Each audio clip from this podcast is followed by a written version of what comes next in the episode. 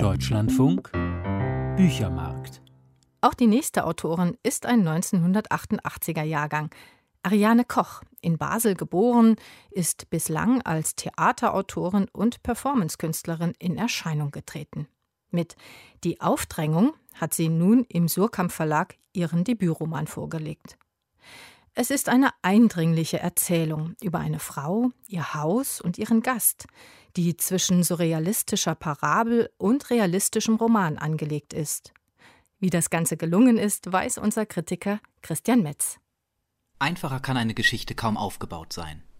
Die Handlung in Ariane Kochs Debütroman Die Aufdrängung lässt sich auf die schlichte Formel bringen, treffen sich zwei. In diesem Fall eine Frau, die allein in einem Haus am Fuße eines Berges lebt, mit einem Fremden, den sie prompt als Gast zu sich einlädt. Mit dem Gast im Haus ist plötzlich alles anders. Die vorherige Einsamkeit wandelt sich in eine anziehende wie abstoßende Zweisamkeit.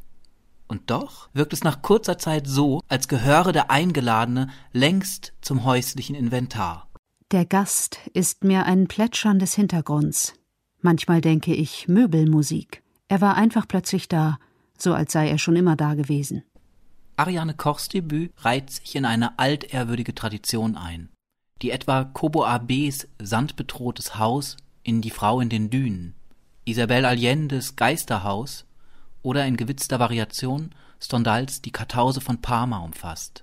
Häuser gewähren als Herd und Wohnstätten einerseits Schutz, während sie andererseits zur unentrinnbaren Falle werden können. Das Sanatorium Berghof aus Thomas Manns Der Zauberberg oder das Overlook Hotel aus Stephen Kings Shining sind nur zwei jener gut geführten Häuser, aus denen man zwar jederzeit auschecken, die man aber niemals mehr verlassen kann.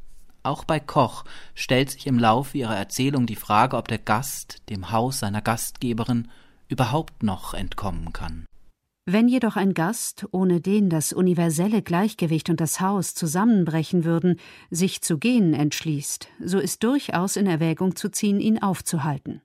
Ein Gastgeber, der seinen Gast aufhält, bricht mit der Gabenökonomie der eben nicht zufällig sogenannten Gastgabe.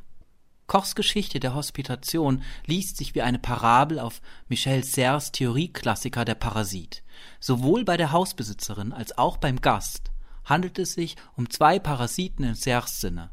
Die Gastgeberin profitiert nämlich nur davon, dass sie auf ungeklärt bleibende Art in den Besitz des Hauses kommen konnte, das ihre Eltern und Geschwister irgendwann verlassen haben. Ihr Gast wiederum bedient sich nun seinerseits parasitär an diesem Haus und Grundbesitz. Heraus kommt eine ebenso trickreiche wie verkorkst wirkende Ökonomie von Geben und Nehmen, von eigenem und fremdem sowie von Entzug und der titelgebenden Aufdrängung. Koch erzählt diese Verwicklung in einem Reigen von Miniaturen. Sie wählt hierfür die Sicht ihrer Gastgeberin und sie erfindet eine irritierende, aber gerade dadurch eindringliche Sprache, mit der sie statt einer feststehenden Geschichte immer neue Alternativszenarien entwirft. Die Erzählerin könnte ihren Gast mit allen Mitteln am Auszug gehindert haben, oder vielleicht auch nicht.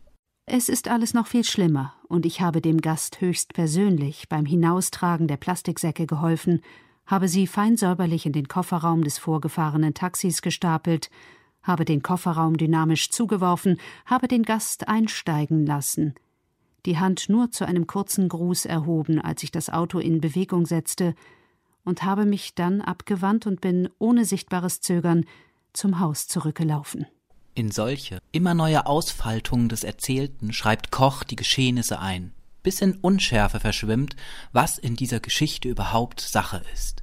Ob der Gast tatsächlich fein behaarte Pinselfinger hat, ob es im Gästezimmer wirklich eine Sammlung von Saugrüsseln gibt, ob eines Tages der Berg einstürzt, das bleibt jeweils gezielt im Wagen und wird doch ausführlich erzählt. Ariane Kochs Die Aufdrängung entpuppt sich als ein waghalsiges, konstruktivistisches Vexierspiel, das gekonnt zwischen einfachem Realismus und verstörendem Surrealismus changiert. Bis zu dem Punkt im letzten Drittel des Romans, an dem schließlich die Erzählerin ihrerseits ihr Haus verlässt, um sich auf eine Reise zu begeben. Auch außer Haus bleibt Ariane Kochs Erzählung wunderbar verstörend. Ein mutiges, literaturästhetisch bemerkenswertes Debüt.